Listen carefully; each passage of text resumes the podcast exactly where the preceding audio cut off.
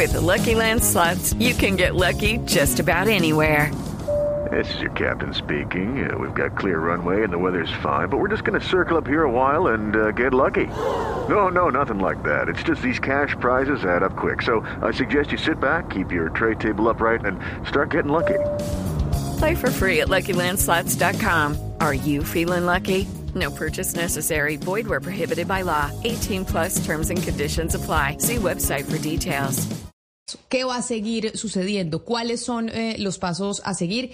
Y el abogado Miguel Ángel del Río, quien estuvo en contacto con el eh, coronel Dávila Torres antes de su muerte, está con nosotros en la línea. Doctor del Río, bienvenido. Mil gracias por estar con nosotros hoy aquí en Mañanas Blue. Camila, un saludo especial para usted, para su mesa de trabajo y para todos sus oyentes. Muchas gracias. En términos penales, doctor Del Río, usted que ha estado involucrado en este caso, que además recordemos que usted eh, ha contado públicamente que el eh, coronel Dávila Torres lo buscó para que usted lo defendiera, que además le dio 50 millones de pesos en efectivo y usted aparece como, digamos, eh, uno de los protagonistas del, del caso que se ha mostrado en los medios. Pero jurídicamente, después de este anuncio que hizo la Fiscalía temprano, ¿qué sigue? Pues este caso eh, con relación a la investigación sobre la muerte del teniente coronel Dávila, eh, pues queda cerrado por vía de archivo por parte de la Fiscalía. Eh, nosotros hicimos una solicitud, Camila, valga la pena aclarar, con ocasión a que nos habían citado por parte de la Fiscalía para dar una declaración y establecer algunos aspectos de nuestra comunicación con él.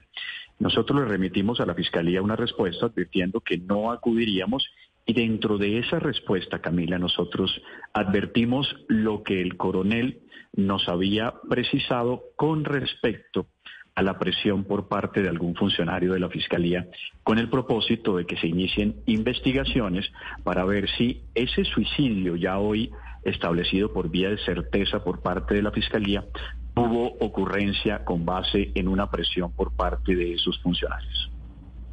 Pero usted eh, va a sostenerse en, esa versión y va a interponer alguna acción de tipo legal para, para que se compruebe que hubo una presión que condujo al suicidio a, a este oficial de la policía. Sí, ya se hizo. Desde el mismo momento, como le digo, cuando se hizo la solicitud, advirtiendo que no acudiríamos a declarar, en esa misma solicitud se advirtieron las particularidades para que se hagan esas investigaciones en el entendido que el coronel Dávila nos había entregado una información sobre funcionarios que lo habrían presionado. Abogado del Río, pero usted descarta de plano, según la respuesta que le da a Hugo Mario, que también de pronto el, eh, Dávila podía estar comprometido en, algún tema, en, en algún ilícito, usted está 100% seguro por la información que tiene o lo que le contó, que el suicidio fue inducido por, por la presión de la Fiscalía o de funcionarios. Pues Sebastián, gracias por la pregunta. Nunca podremos saber las, las razones precisas que pueden llevar a una persona a un suicidio.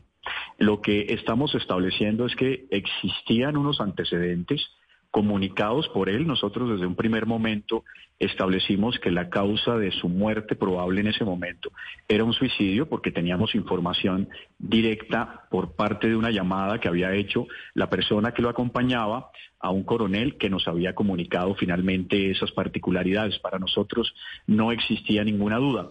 Y con la evidencia que yo tenía con ocasión a las comunicaciones con él, y su alteración personal y las manifestaciones de algún tipo de persecución es las razones por las cuales yo considero que es necesario indagar sobre esas particularidades.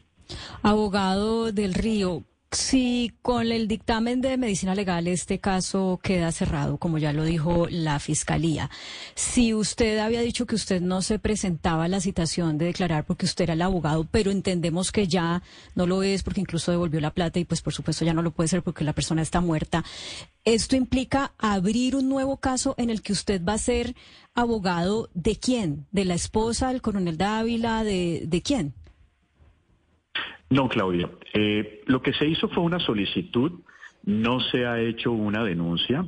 Lo que quise establecer fueron las particularidades de lo que él me comentó a mí con ocasión a esa presión.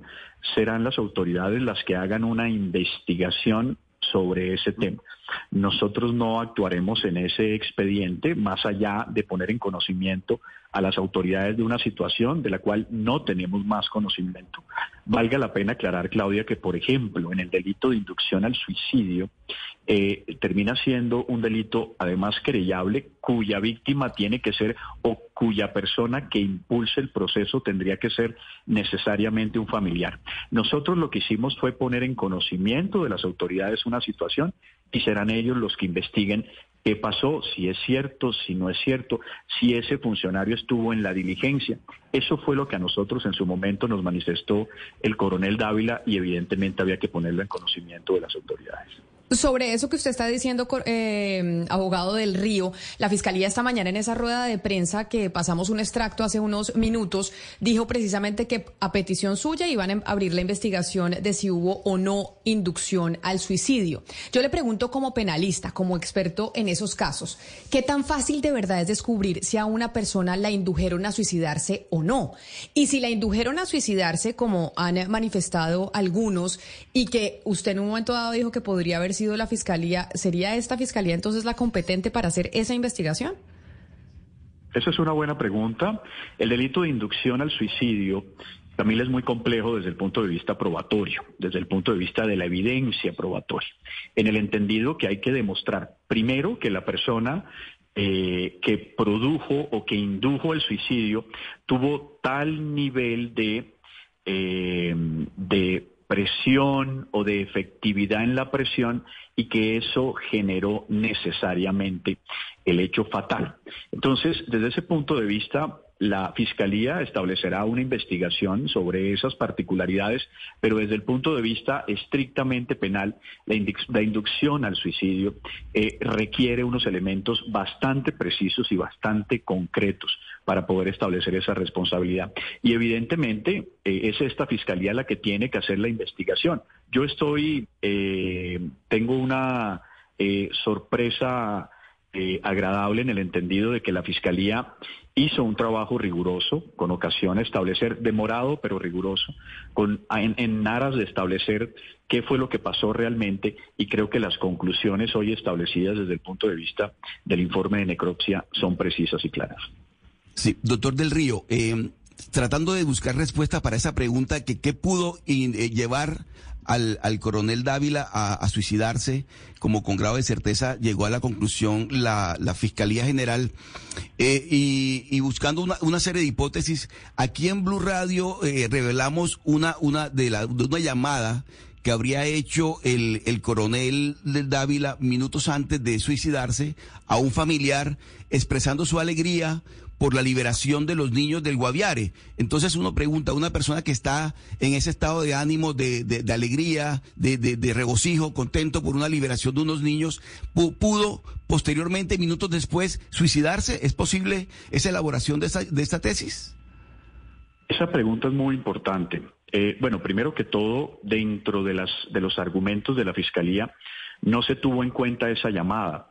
Habría sido importante establecer si se dio o no se dio, pero, pero yo le adiciono otros elementos que pueden ir en la misma línea de su pregunta. Eh, ustedes se preguntarán en la mesa de trabajo y en la ciudadanía, bueno, ¿cómo es posible que una persona busque asesoría? ¿Cómo es posible que una persona remita un documento a la fiscalía pidiendo ser escuchado?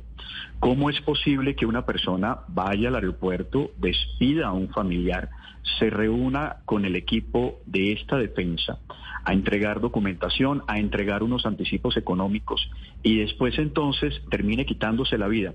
La respuesta es una, que incluso desde un primer momento pudimos abordarla. El ejercicio del suicidio de oportunidad. Es decir, en la mente de una persona no está alojada la posibilidad o la predeterminación, sino que algún aspecto que no sabremos generó, entre muchas otras cosas, persecución de la fiscalía, sus propias angustias, la posibilidad de que su familia evidenciara algún aspecto judicial en contra de su padre, generaron que teniendo esa arma ahí, dejada por su acompañante, lo llevó a ese destino fatal. Por eso no hay una nota de despedida, por eso no existen aspectos adicionales. Para mí, ya hoy, con ese dictamen científico, lo que puedo establecer para mí es que estamos frente a la posibilidad de un suicidio con oportunidad. Abogado, eh, ¿sabía usted que el coronel Dávila estaba eh, tomando ansiolíticos? ¿Él le había comentado sobre episodios depresivos recientes? No, no lo sabía, no lo sabía, eh, lo escuché en, el, en la intervención por parte de la vicefiscal Mancera. Eh, sí estaba muy alterado el día que lo conocí. Eh, con el equipo de investigadores también se veía su alteración.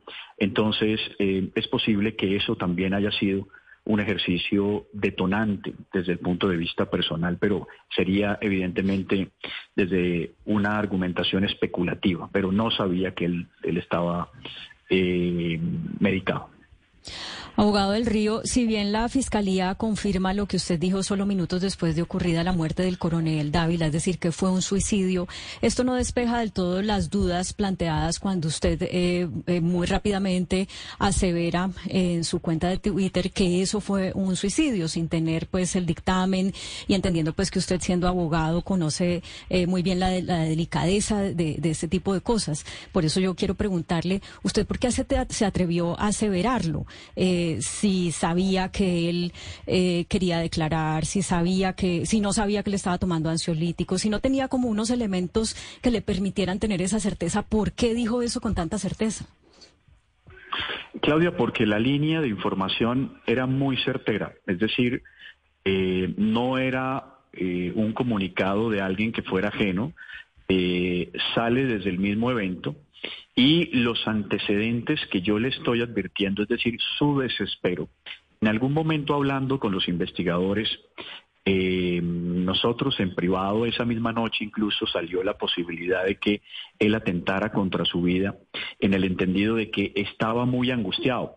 Hoy la fiscal Mancera, sí algo que me parecía muy importante, lo cual es cierto, que no había una línea investigativa en contra de él, que no, no habían aparecido eh, ningunos aspectos de alguna intervención de él. Yo mismo le manifesté a eso cuando conversé con él de que cuál era su preocupación real si no existía una línea investigativa. Y su respuesta o su particularidad estaba relacionada más que con una línea investigativa, con una presión por parte de Fiscalía, adicionándole un aspecto que para él era muy importante y era su familia. Él no quería que su familia lo viera protagonista de algún tipo de situación judicial. Pero precisamente esa historia o esa situación judicial es lo que la que todavía pues no conocemos. ¿Por qué razón, doctor del Río? Porque finalmente el coronel Dávila es uno de los eh, de las variables dentro de la ecuación de lo que pasó con eh, la plata que se perdió de la casa de la jefe de gabinete del presidente Gustavo Petro, Laura Sarabia, de las chuzadas que se hicieron a las niñeras y a las personas que trabajaban en la casa de ella.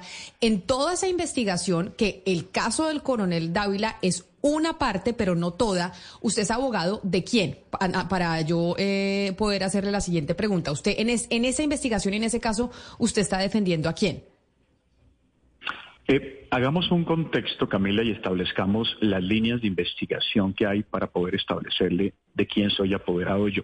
Aquí hay tres líneas de investigación, una relacionada con el polígrafo, otra relacionada con el hurto y otra relacionada con la interceptación de comunicaciones. Bueno, había una cuarta relacionada con la muerte del coronel Dávila que ya está solucionada. Mi intervención hoy, en este momento, es con relación al proceso de las interceptaciones ilegales en contra de la niñera y de la empleada de Laura Sarabia, donde yo soy representante del patrullero que entrega el informe a través del cual el fiscal intercepta las comunicaciones y soy apoderado del capitán Correa, aquella persona que es superior jerárquico del patrullero y que fue llamado recientemente a interrogatorio. En este ejercicio iba a defender los intereses del coronel Dávila, quien aparece en principio en la investigación de polígrafo. Esa es mi intervención jurídica, Camila. Y entonces, ya entendiendo que usted es, perdóneme si voy a usar unos, un lenguaje que tal vez no es muy técnico, usted es en este caso, el abogado de los chuzadores, de quienes hicieron, eh, materializaron la chuzada, pues, a, a, las personas que estaban en la casa, ¿correcto? Eh, no, porque quien materializa la chuzada finalmente es el fiscal del caso. Yo soy Ah, apoderado de las personas que le hicieron el informe al fiscal con el que el fiscal termina interceptando ilegalmente. Es decir, de los policías. De los de un intendente y de un capitán de la es. Ah, listo, perfecto. Entonces, con, eh, eh, abogado del Río, entendiendo ya usted a quién defiende, en esas cuatro líneas de investigación, hablemos eh, de la suya. ¿En qué va y cuál es la tesis que, que ustedes plantean o que, se, o que plantea usted frente a sus defendidos? ¿Por qué dieron la orden o presentaron el informe ante el fiscal para que se chuzara? ¿Ya se sabe cuánta plata era? ¿Ya se sabe de quién era la plata? ¿Cuál es, eh, digamos, como todo el marco de la investigación que ustedes tienen como hipótesis? Bueno, hay que entender que esta etapa, Camila, es una etapa reservada, es decir, nosotros no tenemos información de... Okay, round two. Name something that's not boring. A laundry? Ooh, a book club. Computer solitaire, huh? Ah, sorry, we were looking for Chumba Casino. That's right. ChumbaCasino.com has over 100 casino style games. Join today and play for free for your chance to redeem some serious prizes. ChumbaCasino.com. No purchase necessary. Void where prohibited by law. 18 plus terms and conditions apply. See website for details. primera mano de lo que está haciendo la Fiscalía. Nuestra posición o nuestra teoría está relacionada a que, muy a diferencia de lo que dijo el fiscal Barbosa en ese famoso comunicado de la primera semana de junio, donde decía que el patrullero, es decir, a quien yo defiendo, había llevado a engaño a un fiscal, lo que nosotros hemos podido establecer en esta investigación es que la información que le entregan a ese patrullero, es decir, las dos líneas que terminan siendo interceptadas ilegalmente, fueron entregadas por una fuente, una fuente que ya en tres o cuatro ocasiones había entregado información de mucha importancia, abonados telefónicos, ubicaciones, y que fue esa fuente que le entrega la información la que, a diferencia de la teoría de la Fiscalía, lleva engaño al patrullero. ¿Y por qué se lo digo? Porque una vez el patrullero le solicita al fiscal el 3 de febrero la cancelación de esas líneas, la Fiscalía continúa escuchándola durante seis días adicionales. Esa es una de las razones por las cuales yo considero que el fiscal de ese caso podría estar incurso en algún tipo de responsabilidad penal y no el patrullero sobre el cual recibe una información de una fuente confiable que le termina transmitiendo. Abogado del Río, para ser apoderado de estas personas, eh, me gustaría que nos dijera si son esas personas directamente las que lo buscan a usted o si, entendiendo que son personas eh, cercanas al círculo de presidencia y entendiendo su cercanía con el presidente Gustavo Petro, es el presidente o alguien del círculo del presidente el que le dice tome el caso de este, de este intendente y de este patrullero. Eh, Claudia, gracias por la pregunta. No, ni el patrullero eh, ni el capitán tienen relación con la presidencia de la República. Eh, estas personas llegan a mí. Yo tengo muchos amigos eh, en la Dijín. He trabajado con muchas personas de la Dijín. Tengo dentro de mis equipos de investigadores a un ex sargento de la Dijín, a un ex mayor de la Dijín, y a través de ellos es normalmente me llegan este tipo de casos. Esas personas no tienen que ver nada con la presidencia. El coronel Dávila eh, sí estaba relacionado con la presidencia por las razones que ya sabemos, y él llega a través de una de las personas que trabajan conmigo, quien lo contacta porque tenía un conocimiento previo de él. Yo, muy al contrario de lo que piensa la gente, Claudia, yo no tengo cercanía con el presidente de la República. Yo apoyé esta campaña, tengo una posición política, he tenido eh, cercanías eh, en el triunfo electoral porque además hice parte de él, pero mi relación con el presidente de la República es una relación lejana. Eh, apoyo a este gobierno, conozco muchas personas, tengo relación de cercanía con algunos ministros por el tema profesional, pero yo no tengo una cercanía con el presidente. Yo no conozco, por ejemplo, al coronel Ferias, más allá de haberlo visto acompañando al presidente en sus movimientos naturales Yo nunca he hablado con el coronel Ferias, por eso esa teoría de la fuente que aparece en otro medio de comunicación es alejada de la realidad, entre otras cosas, repito, porque no conozco a ninguno de ellos y no tengo esa relación de confianza que la gente me abroga eh, con el presidente de la República. Ese mote de abogado del régimen, que entre otras cosas me parece peligroso. Eh, es absolutamente alejado de la realidad. Yo tengo mis posiciones políticas, creo firmemente en una línea ideológica que comparto, pero soy absolutamente independiente de a quién defiendo y a quién no. Abogado del Río, precisamente sobre eso que usted dice, digamos, eh, la gente lo relaciona a usted con el gobierno del presidente Gustavo Petro, porque en algún momento cuando se estaban conformando las listas para llegar al Congreso de la República, usted era una de las personas que sonaba para encabezar la lista a la Cámara de Representantes por el Departamento del Atlántico. Creo que esta pregunta ya se la hice en el pasado, pero quisiera volvérsela a realizar. Y es que usted decide no aspirar precisamente porque Armando Benedetti, quien es el que empieza todo este escándalo en el que está inmerso en este momento el presidente Gustavo Petro, pues determina que quiere que quien encabece esa lista sea Ahmed Escaf. Y por eso es que usted declina esa intención de entrar al Congreso de la República y creo que al final hoy usted cree que es mejor decisión que, que no haberlo hecho. Usted en este caso, acá no le pregunto como abogado, sino como opinador y con las posiciones políticas que usted tiene, porque me acaba de decir que las tiene y que las expresa. Frente a lo que dijo Armando Benedetti, frente al escándalo que, que, en este momento tiene la Casa de Nariño, la plata que no aparece, las chuzadas, etcétera, etcétera. ¿Para usted qué fue lo que pasó? Mire, Camila, eh, sea lo primero, advertí que creo que fue aquí con usted que yo manifesté públicamente mis diferencias en ese momento, en esa candidatura que por fortuna no llegó, eh, porque, porque nunca me he sentido más cómodo en el litigio que en este momento, haciendo lo que me apasiona.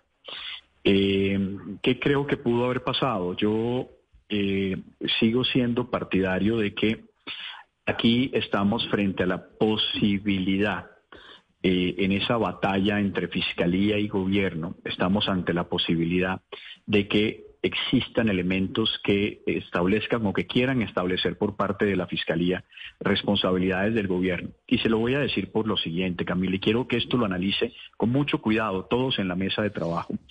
Si la señora Laura Sarabia, por ejemplo, tiene abierta una indagación y que la abrió incluso el mismo 30 de enero, si tiene abierta una indagación con una fiscalía que tiene la posibilidad, la posibilidad de interceptar legalmente, porque recuerden que hay dos interceptaciones, una ilegal en el Chocó y otra que se hizo legal en Bogotá. Si la señora Laura Sarabia tiene la posibilidad de acudir ante la fiscalía y que se intercepten legalmente unas líneas, ¿por qué va a dar una orden o ella o otra persona para que se intercepte ilegalmente al otro lado del país? Eso para mí no tiene ningún sentido. De hecho, de hecho, todo este escándalo estalla porque la Fiscalía de Hurto de Bogotá intenta interceptar legalmente la línea y le rebota la línea. Es decir, quienes tenían la información que se estaba interceptando ilegalmente una línea en, el, en el Chocó era la propia Fiscalía General de la Nación. Entonces, a mí me sigue pareciendo que aquí hay elementos que no se han establecido con rigurosidad. Yo no veo ni dentro de mis investigaciones he podido establecer que la señora Laura Sarabia haya dado una orden ni que el coronel Dávila haya dado una orden. Repito, tenían a la mano la posibilidad legal de interceptar unas líneas, ¿por qué acudir a la ilegalidad? Si bien, abogado del Río, usted dice que eso no tiene sentido, ¿no? Que Laura Sarabia y que el coronel Dávila hayan eh, mandado a hacer una interceptación ilegal, pues esa es una de las hipótesis que se, que se pueden barajar y podría ser a la postre el, el resultado del caso en el cual usted está representando a este patrullero y a este capitán. En ese caso, pues obviamente alguien tan cercano. de acuerdo, Claudio. Claro, en ese caso, alguien tan cercano al gobierno como Laura Sarabia, pues estaría en graves problemas. Y ya sé que usted nos dijo que usted no, ni, o sea, no es tan cercano al gobierno como, como hemos dicho, pero de todas maneras sí es ideológicamente afín y usted comprenderá que ese sería un escenario muy adverso para este gobierno y para, para, los, para sus planes. Entonces, eh, mi pregunta es, si usted, siendo tan afín ideológicamente al gobierno, sí cree que es una persona que puede ofrecer garantías a la contraparte de que no importa cuál sea la, decisión, así no favorezca a alguien tan cercano al gobierno como Laura Sarabia, pues eh, usted va a, a, respetar eso o, a indagar lo suficiente en esa línea como hipótesis? Claudia, precisamente ese es el debate procesal y el debate jurídico. Eh, la verdad es la verdad, decían los griegos, dígala Agamenón o su porquero. Mire, eh, la teoría de la fiscalía es, se entregaron unas líneas para ser interceptada para verificar si una señora se había robado o no unos dineros. La teoría de esta defensa es, esto es un ejercicio ilegítimo por parte de la Fiscalía con el propósito de eh, lastimar al gobierno nacional. Y un juez de la República tomará una decisión. Yo no tengo por qué ser imparcial, Claudia, por una razón, porque yo defiendo unos intereses, unos intereses que no tienen, eh, usted me dice, usted es afín ideológicamente al gobierno, yo soy afín ideológicamente a mi propio criterio. Lo que pasa es que coincide en algunas, en algunas ocasiones y quise además de manera determinada que este gobierno eh, llegar al poder. Pero he sido un crítico implacable también del gobierno. Para mí ha sido desastroso el ejercicio de la paz total. He criticado muchas cosas del gobierno nacional. He criticado la negociación con el ELN y con las FARC. Me parece desastroso darle esos espacios a esos grupos criminales que hoy deben estar en la cárcel. Entonces yo no soy una persona que aplauda de manera servil las posiciones de un gobierno. Si la Fiscalía General de la Nación y un juez de la República establece que aquí hay una responsabilidad penal por parte de mis defendidos, pues tendré que acatarla. Pero aquí existen suficientes evidencias y yo defenderé con todo el rigor, independientemente de mi cercanía o no del gobierno, evidentemente lo que yo creo, y es que yo creo en la defensa de estos ciudadanos independientemente de que eso beneficie o afecte al gobierno nacional. Si mañana me llega una persona con información que afecta al gobierno nacional, seguramente también voy a salir a defender la posición y el derecho que tiene esa persona también de defenderse. Doctor del Río, agradeciéndole enormemente su tiempo porque yo sé que tiene cosas que hacer. Le hago la última pregunta que tiene que ver con otro caso completamente diferente, pero que también es importante y es el de la ex senadora Aida Merlano, porque hace tres días conocimos públicamente que el IMPEC decidió trasladar a la ex senadora de la cárcel El Buen Pastor a una cárcel en Malambo, en el departamento del Atlántico. Usted había expuesto también públicamente que tenían temor por la vida de la ex senadora Merlano. ¿No corre más riesgo en una, una cárcel en Malambo, en el Atlántico, que en Bogotá, en el, en el Buen Pastor? Sí, yo mismo hice esa solicitud, Camila, eh, con ocasión a unas denuncias sobre un intento de asesinato en la cárcel del Buen Pastor. Le elevé esa solicitud al IMPEC, al Ministerio de Defensa, con el propósito de buscar la posibilidad de que una guarnición militar fuera el espacio para proteger la integridad personal. En su momento valoramos eh, la cercanía evidentemente de Malambo, que es un municipio del departamento del Atlántico y que podríamos quedar además muy cerca y muy, muy expuestos a esos eh, clanes mafiosos. Esa era una de las posibilidades de traslado y eh, primó evidentemente la garantía de la seguridad personal que fue entregada ya por parte de las autoridades y segundo eh, la cercanía con su familia. Aida hace muchos años no se ve con su familia y creo que eh, también dentro de esas posibilidades estaba poder estar también cerca de los seres queridos. Ah, o sea, más que por seguridad es poder tener cercanía y que sea más fácil para sus familiares que vayan y la visiten al centro de reclusión. No, no, eso no es así. Es fundamentalmente el tema de seguridad y que dentro de las posibilidades de guarnición militar, un tema también de cercanía con sus familiares. Pues es el abogado Miguel Ángel del Río que está con nosotros hoy aquí en Mañanas Blue, doctor del Río. Mil gracias por habernos atendido y por habernos regalado estos minutos de su valioso tiempo. Feliz día para usted. Camila, un abrazo para usted, un saludo especial también a la mesa de trabajo y a todos sus televidentes. Muchas gracias. With lucky landslots, you can get lucky just about anywhere. Dearly beloved, we are gathered here today to. Has anyone seen the bride and groom? Sorry, sorry, we're here. We were getting lucky in the limo and we lost track of time. No, Lucky Land Casino, with cash prizes that add up quicker than a guest registry. In that case, I pronounce you lucky. Play for free at LuckyLandSlots.com. Daily bonuses are waiting. No purchase necessary. Void where prohibited by law. 18 plus. Terms and conditions apply. See website for details.